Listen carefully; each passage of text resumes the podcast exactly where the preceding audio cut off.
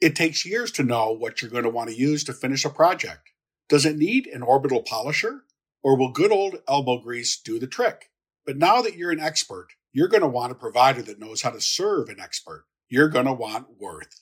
And you're going to want to visit wurth.ca. That's W U R T H dot C A. Hi, everyone, and welcome to the October 28th, 2022 episode of the Automotive News Canada podcast. I'm your host, Greg Layson, the digital and mobile editor at Automotive News Canada. Our guest today recently talked with Automotive News Canada publisher Tim Demopoulos, and he's going to talk about his brand's electrification plan, including product and how it's preparing and working with dealers as the electrification revolution rolls on. He'll also talk about Ontario battery production and what lies ahead when it comes to fourth quarter sales. All that and more when we hear from the head of Jeep brand North America, Jim Morrison, on this episode of the Automotive News Canada podcast. The conversation started with Jim talking about Jeep's global electrification transformation, including new product and benchmarks. Well, the uh, the nice thing about uh, the, the electrification for Jeep is it's really the natural extension of what Jeep is known for, and that's 4x4 capability. So when you look at, you know, over 81 years now of, of Jeep defining itself, we've always, you know, gone back to our roots with, uh, with, with 4x4 capability. And when you look forward at, uh, you know, the transformation into electrification, it's just really the natural next step for us with, uh, uh with, with 4xe technology. 4xe is, is our, uh, electrified 4x4 technology, which is great because it applies, you know, instant torque to all four wheels uh, and it does it in a way that's you know really um, unique for uh, for Jeep uh, in in the marketplace. Is we've got great 4x4 technology and a complete you know quiet execution. It's great uh, fuel economy uh, and all electric range as as you can imagine. And then uh, right now our 4xe technology includes two plug-in hybrids with with Wrangler and the Jeep Grand Cherokee. Um, that op- offer you know, no compromise, you know, range. So you can drive it all day uh, on a combination of gas and electric, or if you're doing a short trip, you know, we've got um, uh, you know 21 miles of, uh, of range here for uh, for Wrangler and 25 miles of of uh, all electric range for Grand Cherokee um, that we can just you know just drive um, in electric and do it in a, in a very quiet and 100% uh, sustainable way. So it's a lot of fun, but really it's just a natural extension of uh, what we do here at Jeep, which is make really good 4x4s. You know, the, the, the new news that we have, which we've uh, announced, you know, as part of our zero emissions plan, um, to have 4xe electrified mile, models across the entire lineup. Um, in fact, we've got 50% uh, expectations for um, for electrified vehicles, you know, here in um, the United States and Canada. And you know, with that, um, we've actually showcased three new, uh, all new electrified vehicles. So we have the plug-in hybrids that I talked about with Wrangler and uh, and Grand Cherokee, and then in addition to that, we've got um, uh, new vehicles. You know, we've got an all-new uh, Wagoneer S concept. Uh, that we've shown that it's by concept only a name. That's the actual vehicle, and then we've got a new Recon that we've uh, that we've brought uh, to the to the marketplace already. So uh, we'll have more to share in the future, but we've got some really cool electrified vehicles, you know, coming our way as as full uh, BEVs as well. The two then broadened out the conversation to discuss the Stellantis electrification plan as a whole.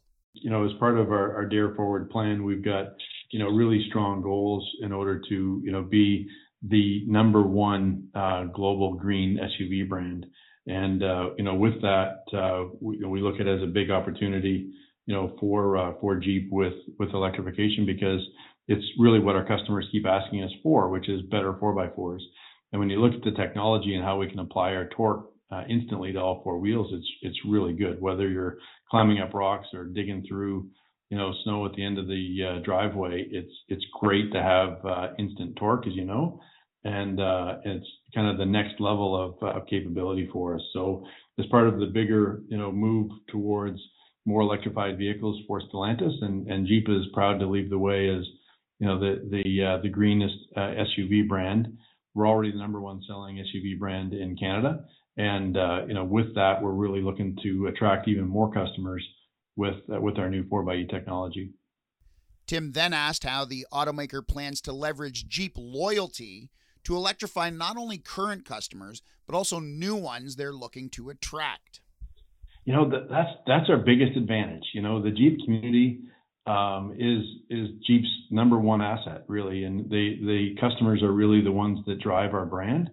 And um, you know the the nice thing is with that high loyalty, you know with their expectations to have you know quite frankly a Jeep that won't get them stuck in the snow or a vehicle that won't get them stuck in the snow, you know really um, you know helps keep them loyal. Once you have a Jeep and realize how good it is off road, and more importantly, you know in the in the snow or or keeping your family safe you know you're uh, you're you're you're almost addicted to that level of of capability and safety, which is uh, which is great.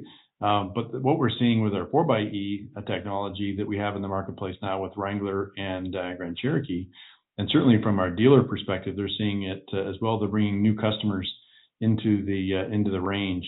Uh, in fact, you know, quite a, about a third of them are new to the Jeep brand, and we're you know happily welcoming them to the Jeep brand and the community and and expect to keep them uh, loyal as they uh, realize, you know, what a what a cool uh, family we uh, we have with our Jeep community. So, how is Stellantis and Jeep working with dealers to make sure they're ready for the new electrified product? Well, we've got a good communication, you know, plan with the with the dealers, and and we've got a, a, a plan coming up here next year uh, to have a good a, a, big dealer meeting with them to we sh- where we will share some of those uh, details with them and collaborate with them and and uh, and plan for continued growth because you know the dealer body is is uh, been a big part of uh, our success um, you know for uh, for Jeep over the years and and look forward to continuing you know our success with them. And I think they'll be a big part of that transformation and and a very big part of keeping our our Jeep customers happy and loyal and satisfied with with not only their product, but the uh, the ownership experience. So look forward to a lot more uh, together with the Jeep dealers. We'll be right back after this short break. It takes years to know what you're going to want to use for certain projects. People used to tell you you're going to want a foam gun, wash concentrate, and eco aluminum wheel cleaner. Or you're going to want a half inch impact gun, air hose, and an impact socket. But now that you're an expert, you're going to want to go with a company that knows the best way to serve experts is with expertise. You're going to want Würth. And you're going to want to visit wurth.ca. That's W U R T H dot C-A. Welcome back to the podcast where we're hearing from Jeep brand's North American chief, Jim Morrison. The two agreed there are essentially two types of Jeep buyers those who want off road capability and those who view the brand as a luxury line. So is the line between the two customers blurring? And does Jeep risk diluting what actually differentiates the products? Here's what Jim had to say. Certainly, that uh, that is a risk, you know, that you, that you watch out for in the development and and uh, and the marketing of the two. But I think, you know, once you see them in the flesh and once you you know you drive them, you'll see kind of very different positions for uh, for both. Um, and then sometimes you know, we'll end up seeing both in the same driveway, which is which is kind of cool because, you know, all you know with the great 4x4 capability underpinning them both, I think, you know, you'll see that uh, you know one is is uh, the Recon very much an off-road machine, you know, um, very capable, doors off, top off, um, and uh, you know very much something you expect for the the rugged adventure. Um, and then you know the the uh, Wagoneer S uh, something that you know a little more luxurious, lots of technology, um, same great four wheel drive, but a little more sporty. You know, with uh, kind of a, a 600 horsepower uh, version of uh, of, of electrified uh, powertrain that'll do zero to 60 in three and a half seconds. So you know you can smile on road. You know any kind of conditions with you know and with some light off road with the Wagoneer S uh, or you can go deep to your you know favorite uh, fishing hole and your biggest adventure with uh, with the new Recon, which is uh, which is kind of cool. So I think once you see them and drive them, you you know you see the very different personalities. But uh, what's really cool in that is you know our new Stellantis company has got uh, a lot of synergies and efficiencies that we've got as being you know one of the largest um, BEV um, producers when when everything comes fully online that will bring lots of efficiencies for our dealers uh, and for our customers, which will be good. Jeep has introduced a small entry level vehicle, the Avenger, overseas. And we all know small utility vehicles are popular in Canada. So, will the Avenger ever arrive here? You know, I would say this: the um, certainly yeah, our, we listen to our customers, and we've got a little bit of of uh, feedback that uh, you know people are looking for that. The uh, one of the things you know, speaking you know very directly to our to our dealers, the um, it's not yet offered in a 4x4 model, which, as you know, Canadians are 99% 4x4. So that's you know something that we'll be looking to. Uh, we've introduced a concept of that, which is which is a 4x4. And uh, you know, if if if we if our customers are looking for that and the, and the product plan develops in a way that uh, can support Canada, it certainly makes sense. Uh, we got some good, you know, really good feedback on it. People love the the look and the shape of it, and you know, um, it's uh, it's something we'll pay attention to the uh, to the comments, and we'll you know we'll even you know watch the comments below this, you know, to see what uh, see what our dealers are talking about, and of course we stay very close to our dealer council and and uh, and to our Canadian dealers. So if they think there's demand for it, we'll we'll absolutely pay attention to them. Recently, there's been a big push by Ford, by the Bronco in particular, into areas traditionally owned by Jeep. What's that mean for Jeep and Stellantis? Here's what Jim thinks you know, I, I think competition's great, and I think um, you know when I look at um, you know the the uh, the fact that you know we are the number one selling SUV brand in in Canada and the most capable uh, and most awarded SUV lineup. You know, we've got a really good uh, we a good head start. We got lots of customers that uh, that are very loyal to us.